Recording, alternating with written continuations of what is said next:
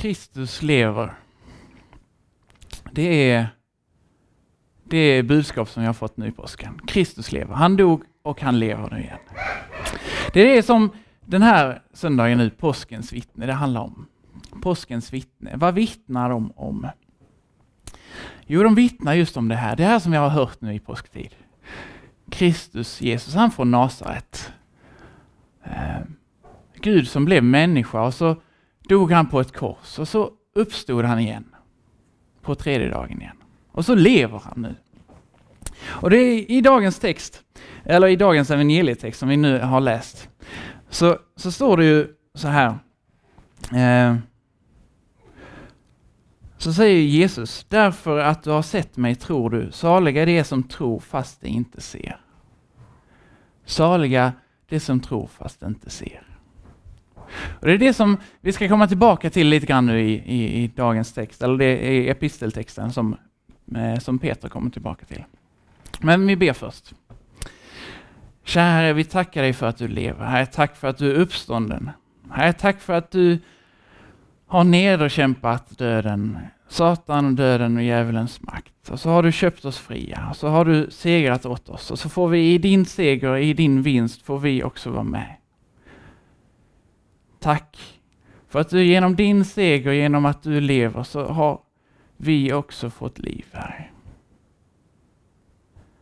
Herre, kom du med din heliga Ande och fyll du oss här. Herre, kom du med din heliga Ande och tänd du oss, Herre. Fyll du detta missionshuset, Herre. Och låt oss få se och smaka hur god du är och vad du har gjort för oss. Herre, rusta oss och dra du oss närmare dig. Väck du oss till liv. Herre, allt ber vi om i Jesu namn. Amen.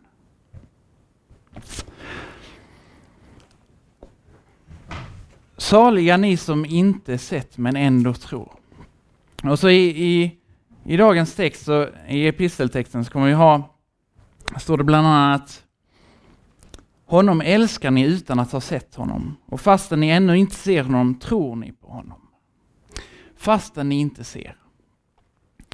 Um, det här är vittnena. Vad är det som gör att vi, de här kan att Petrus här, han kan säga i brevet, fastän ni inte har sett så tror ni. Fastän ni inte har sett. För då, Petrus uppenbarligen, han hade ju, han hade ju sett liksom. Han såg Jesus uppstånden. Och de andra apostlarna, de, de hade också sett. Men då, till det här brevet som Petrus skriver, ja men de, alla de eh, judarna och de kristna som var utöver, de hade inte sett. De hade inte sett Jesus. De hade inte mött Jesus innan han var, eh, innan han var död. Liksom. Han, de hade inte mött honom som uppstånden. Ändå så, så trodde de. Och liknande är det för dig och mig, vi som är här. Det är ju 2000 år sedan som Jesus var, så vi har, inte, vi har kanske inte sett honom. Vi har inte sett honom liksom sådär fysiskt konkret som vi ser grannen som sitter bredvid. Liksom. Ändå så står det här. Ändå tror ni på honom. Trots att ni inte har sett tror ni på honom. Och varför då? Jo, på grund av vittnena. På grund av vittnesmålen. De här vittnesmålen, det är som, som eh, precis som Thomas här. Det som är nedskrivet här i Johannes evangeliet liksom. Allt det här är nedskrivet. Vad, står, vad skriver han här? Många andra tecken som inte är nedskrivna i denna bok gjorde Jesus i sina lärjungars åsyn. Men dessa har blivit nedskrivna för att ni ska tro att Jesus är Messias, Guds son, och för att ni genom tron ska ha liv i hans namn. Genom vittnena. Vittnena vittnar om att Jesus har dött och än mer att han har uppstått och att han lever. Att han som var död nu lever. Något oerhört i sig liksom. Och att Jesus genom att han, när han uppstod, ja men då lever han fortfarande idag. Att han lever än idag. Vi ska läsa från episteltexten som är i Petrus första brev. Eh, verserna 3 till 9. Välsignad är vår Herre Jesu Kristi Gud och Fader i sin stora barmhärtighet har han genom Jesu Kristi uppståndelse från de döda fött oss på nytt till ett levande hopp, till ett arv som aldrig kan förstöras, fläckas eller vissna och som är förvarat åt er i himmelen. Med Guds makt blir ni genom tron bevarade till den frälsning som finns beredd och skall uppenbaras i den sista tiden. Gläd er därför om ni nu en kort tid måste utstå prövningar av olika slag. Äktheten i er tro är långt värdefullare än guld som är förgängligt fastän det håller provet i eld. Och den tro ska visa sig bli till lov, pris och ära när Jesus Kristus uppenbarar sig. Honom älskar ni utan att ha sett honom och fastän ni ännu inte ser honom tror ni på honom och jublar över honom i obeskri obeskrivlig himmelsk glädje då ni nu är på väg att vinna målet för er tro, era själars frälsning. Här börjar Petrus med Gud och far. Vår Gud och far, eh, det är liksom början på allting. Liksom. Han som har skapat oss. Men det är inte längre Gud och far, Israels Gud och så vidare.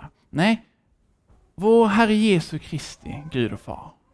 Det har sin ursprung. Han, han nu har liksom väntat sig att vår Herre Jesus, hans Gud och far. Och så definierar han honom utifrån där, utifrån Jesus. Han har i sin stora barmhärtighet i sin stora barmhärtighet, och det, det grekiska ordet här är poly, liksom. det används bland annat, ni kan känna igen det från um, um, om det finns många gudar, eh, en religion med många gudar så är det politism. Liksom. Så det är liksom en oändlig mängd barmhärtighet. Massa barmhärtighet, som man kanske skulle kunna säga. Massa barmhärtighet. I sin stora barmhärtighet. Och barmhärtighet, det är just det som är en av Guds egenskaper. Gud säger om sig själv i, redan i, när, i början i, i Gamla Testamentet, när han uppenbarar sig för judarna, säger han jag är barmhärtig. Jag är barmhärtig. Och det är detta som, man, som vi åberopar oss när vi säger eh, förbarma dig över oss. Det som vi oftast i nästan varenda syndabekännelse liksom så, så har vi det, förbarma dig över oss. Så i, jag tror även i, så här i påsktid så har ni kanske varit sjungit litanian, så är det också där, förbarma dig över oss.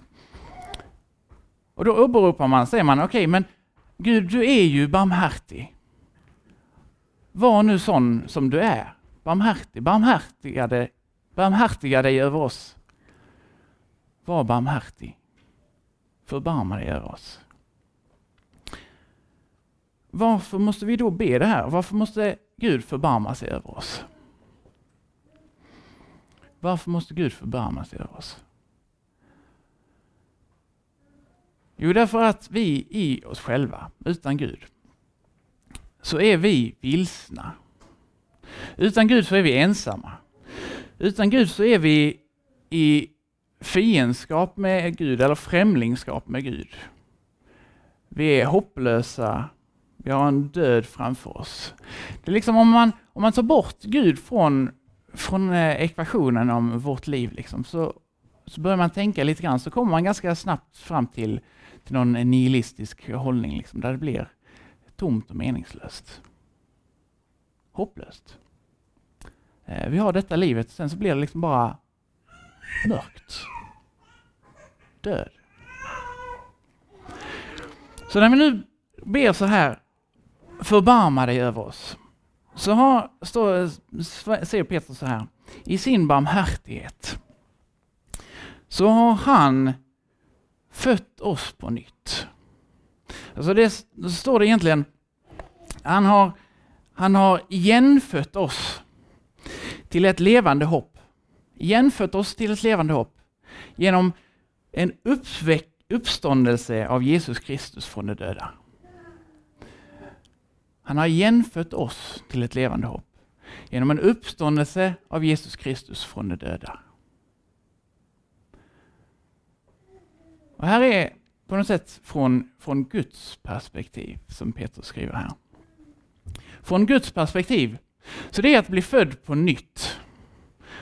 Det är en, en början av en helt ny varelse. Det är en början på något nytt. Och det här, början av det nya, att bli född på nytt, när du blev född på nytt. Eller när jag blev, eller blir, blev född på nytt. Då är det liksom från Guds perspektiv, som ser hela, hela tidsperspektivet liksom framför sig. Så är det på grund av att Jesus uppstår. Så Jesus uppstår från de döda.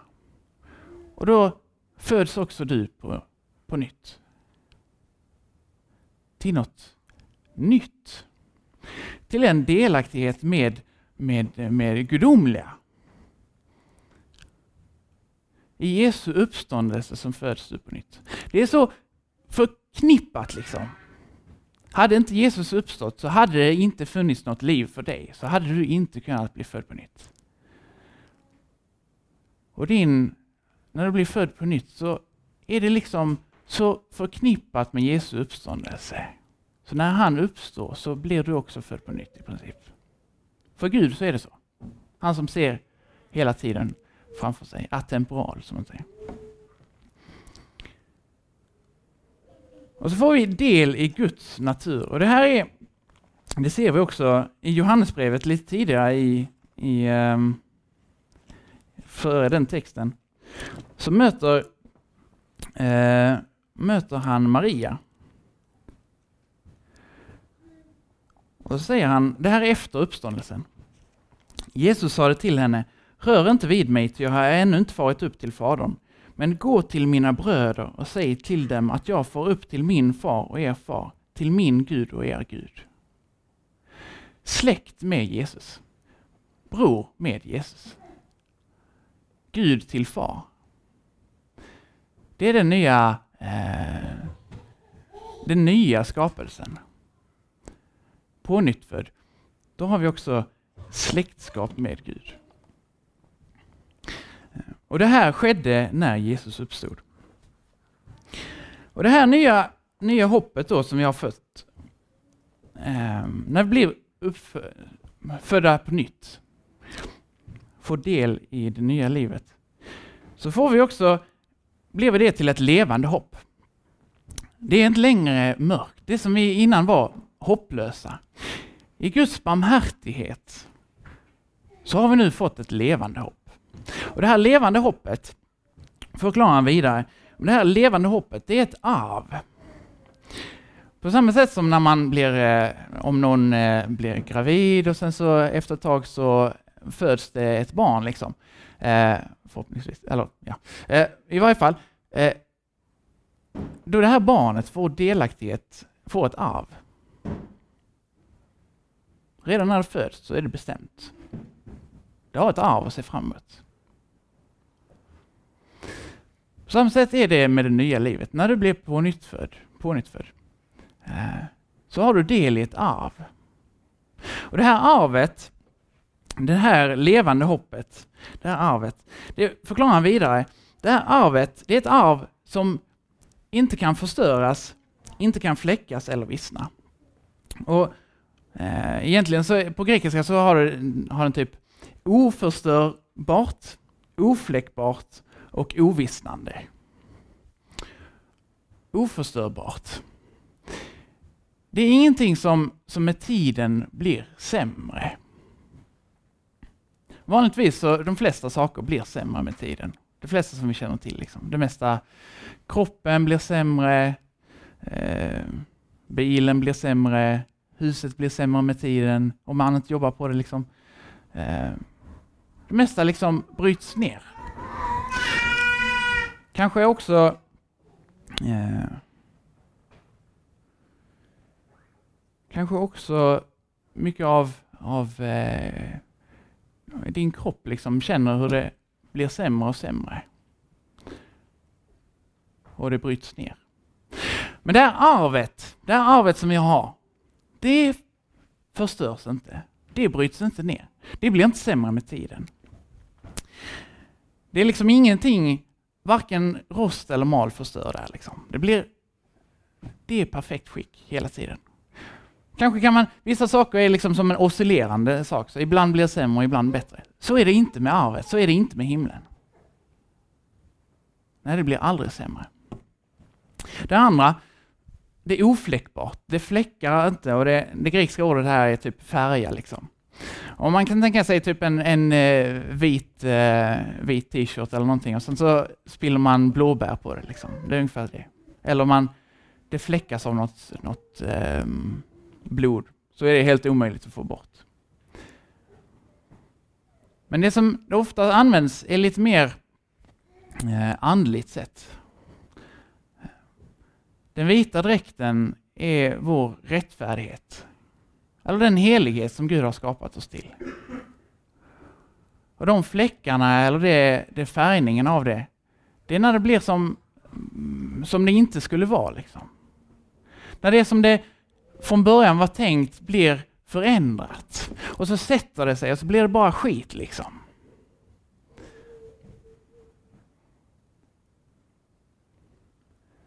Så är det inte i himlen. Så är det inte med arvet. Arvet är ofläckbart. Det finns liksom ingen som, som kan fläcka det.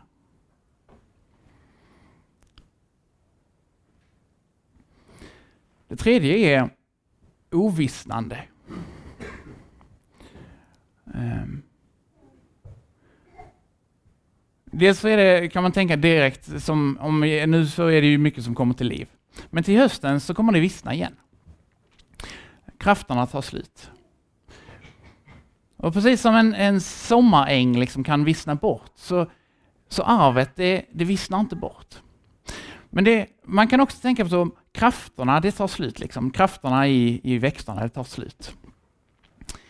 Och i, krafterna i våra liv kan också kännas som att de tar slut och vissnar. Krafterna i våra kristna liv kan också kännas som det bara tar slut och vissnar. Liksom. Bönelivet bara vissnar bort. Det andliga livet vissnar bort. Men arvet, det är ovissnande. Krafterna försvinner inte. Där är det ovissnande.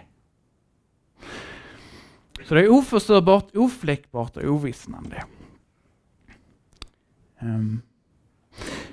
Petrus fortsätter med, med två saker som, som är speciellt för de som ärver, för arvtagarna, för arvtagarna, oss som ärver. Och det är två saker som har med, med vakter att göra. Den första är att det här arvet, i himlen så är det vaktat av vakter.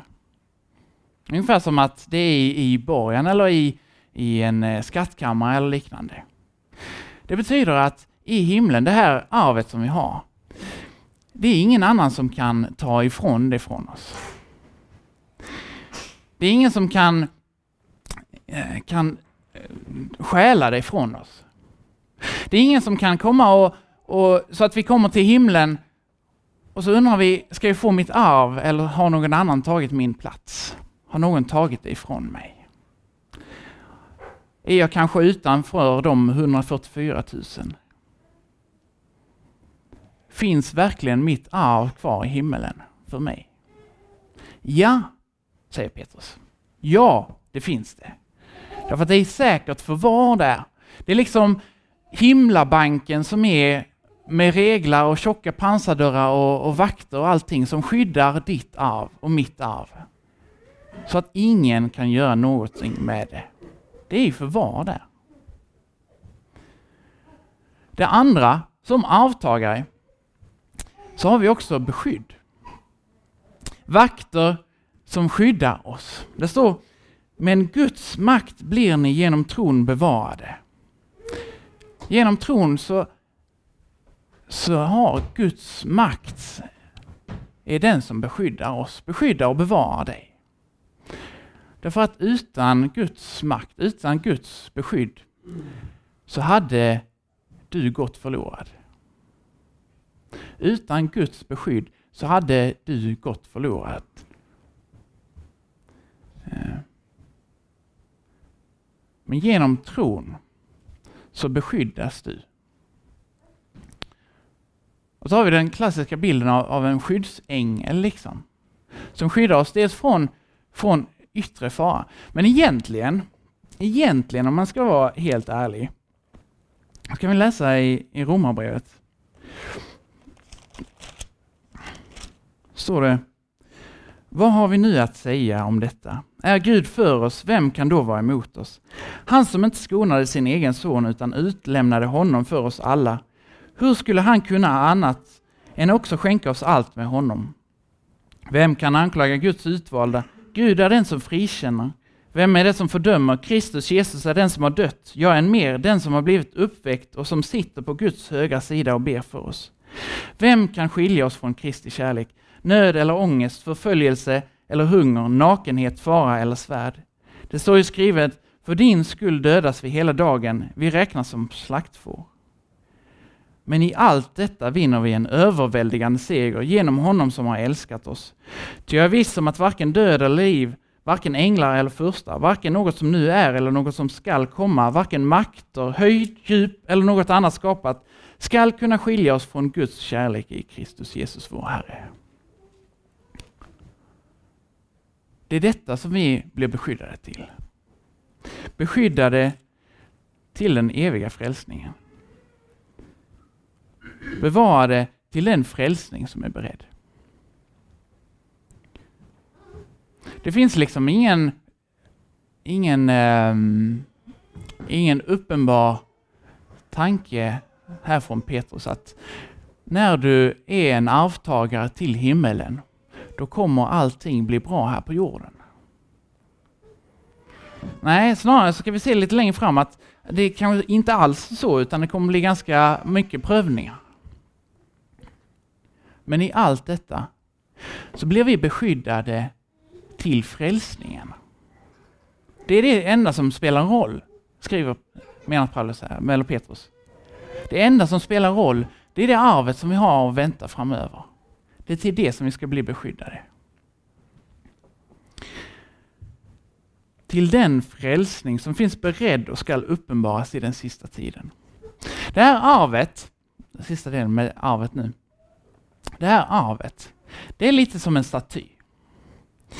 Det är som en staty som finns där, eller egentligen kan vi ta korset liksom. Det finns där. Och så är det som ett skynke som finns över.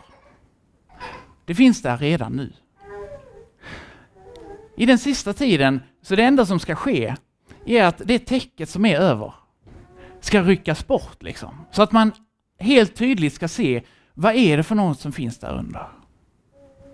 Då ska det bli helt uppenbart att ja, men det var ju ett arv för mig. Jesus har verkligen dött för mig och jag får vara i Guds närhet. Men nu är det liksom som en, som en fördolt, liksom, som en, ett täcke som är över, så alla kan inte riktigt se det. Vi kan ana någonting i skapelsen och liknande. Vi har Guds ord som berättar om det. Men redan nu så finns det där. Det är inte någonting som ska beredas, liksom, som kommer så småningom bli färdigt. Kanske kommer Gud fixa det. Nej, redan nu är det fixat. Redan nu har vi ett arv. Redan nu har vi ett arv. Och så sista tiden, det ska bara uppenbaras liksom. Gläd er därför. Gläd er därför. Nu ifall detta hade varit Etiopien så tror jag att alla hade stått upp vid detta läget och hoppat av glädje. Det är det ordet som finns här. Det är det grekiska ordet. En glädje som är liksom ett jubelglädje som du bara Ja! Hoppa av glädje. Varför? Jo, därför att allt detta är vårt. Detta arvet finns åt dig och mig. Och det är klart, det är redo. Gläd er därför.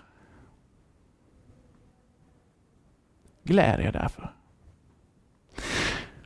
Och så fortsätter han, för han är medveten om att ja, men det är inte alltid, eller det är inte bara bra liksom. Även om ni under en kort tid nu, även om det blir lite kort tid som ni får liksom sorger och bekymmer. Även om det kommer svårigheter liksom. Även om det kommer prövningar. Gläd er därför. För även om det kommer prövningarna, varför kommer prövningarna? Prövningarna och, och bekymmer och liknande. Ja, men, säger Petrus, ja, men det är för att äktheten i er tro ska prövas. Det är för att pröva äktheten. Och så tar han liknelse med, med, med guld.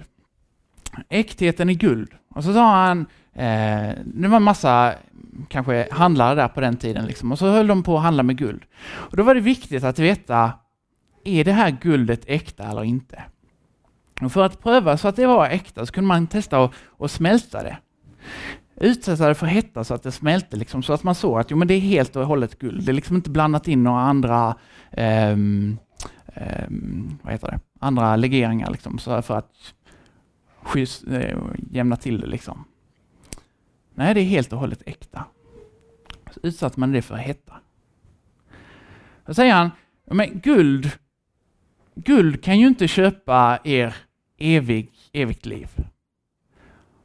Det spelar ingen roll hur mycket miljonär ni är. Liksom. Det, det kan inte köpa evigt liv. Det kan inte köpa för syndernas förlåtelse.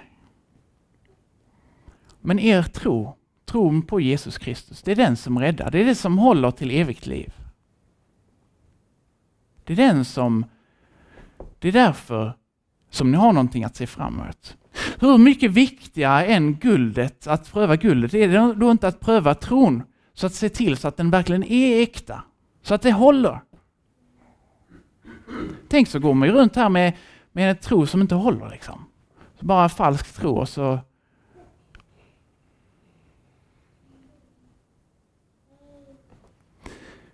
Den här att pröva tron, det är det som, som vi får i, i olika prövningar. I olika motgångar. Och på vilket sätt blir det som tron prövas? Jo, men den äkta tron är den tro som håller. Det som håller i svårigheter, det är Jesus. Det enda som håller att lita på i längden, i livet, det är Jesus. När livet blir riktigt, riktigt tungt, det enda som håller att lita på, det är Jesus. För att han, han har lidit allt. Han vet precis vad du går igenom och han kan också rädda dig. Och han kan bära alla tunga bördor. Och mer än så, så älskar han dig fullständigt, absolut, abnormt mycket.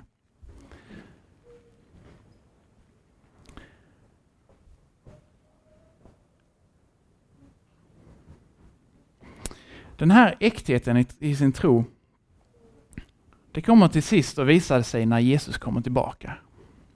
När Jesus kommer tillbaka, då kommer den äkta tron att hålla, därför att då kommer den att säga, då kommer han att välkomna in.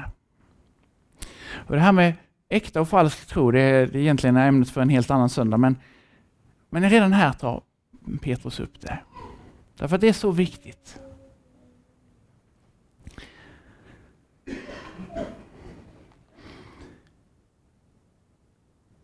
Sen fortsätter det här. Den här med äkta tron. Med honom älskar ni nu utan att ha sett honom och fastän ni ännu inte ser honom tror ni på honom. Fastän ni ännu inte ser honom tror ni på honom. Det här att älska, det ordet som används här, det är agape. Det är den självutgivande kärleken. Eh, det är så som Gud älskar. Gud älskar utan förbehåll.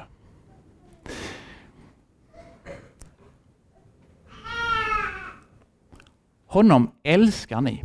Jesus älskar ni utan att ha sett honom. Jesus älskar ni förbehållslöst, självuppoffrande på alla sätt utan att ha sett honom. Och utan att ha sett honom så tror ni på honom. Gör du det? Gör du det?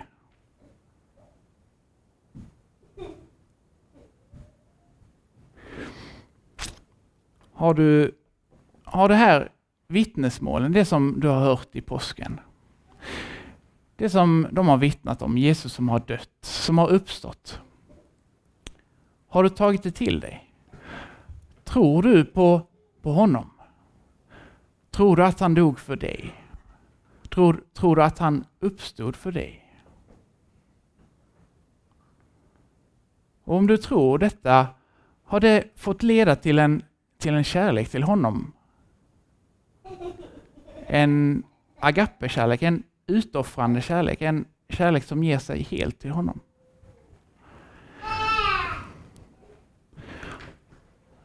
Och så uppmanas vi gång på gång det här med att ge oss helt till Jesus. Ge dig helt till Jesus. Ge dig helt med allt du har till honom. Offra dig helt åt honom. Han som har offrat sig helt för dig. Han som har dött för dig, han som har uppstått för dig. Han som har gjort allt för dig. Ger du också allt till honom? Allt vad du har. Ägodelar, ditt liv, ditt hjärta. Ge det till honom.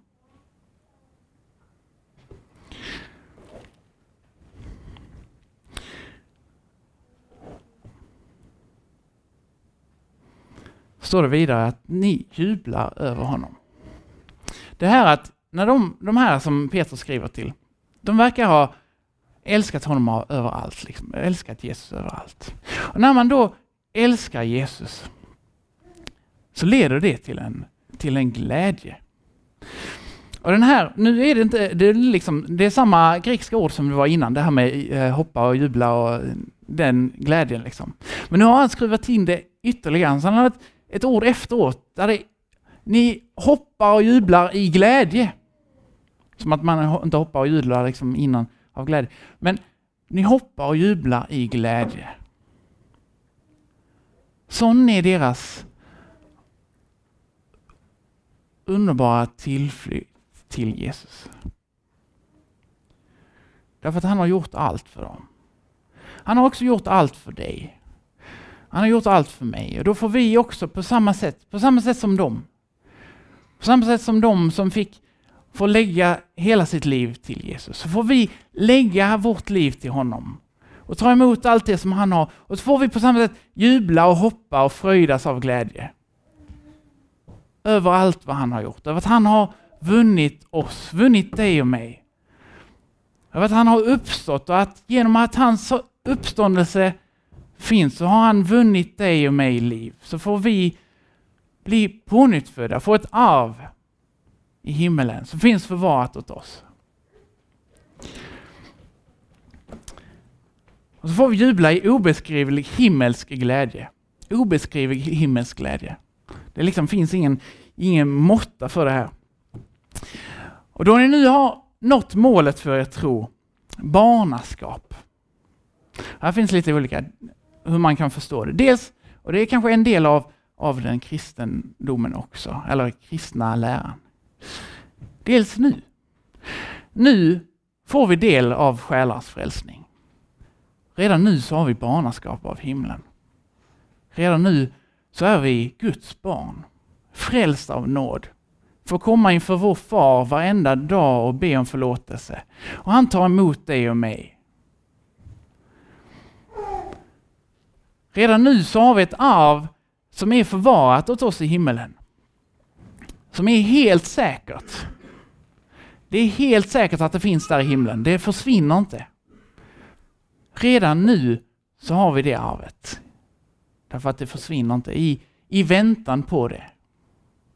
Det är så visst, det är liksom helt säkert. Så man kan nästan säga så att vi redan har det.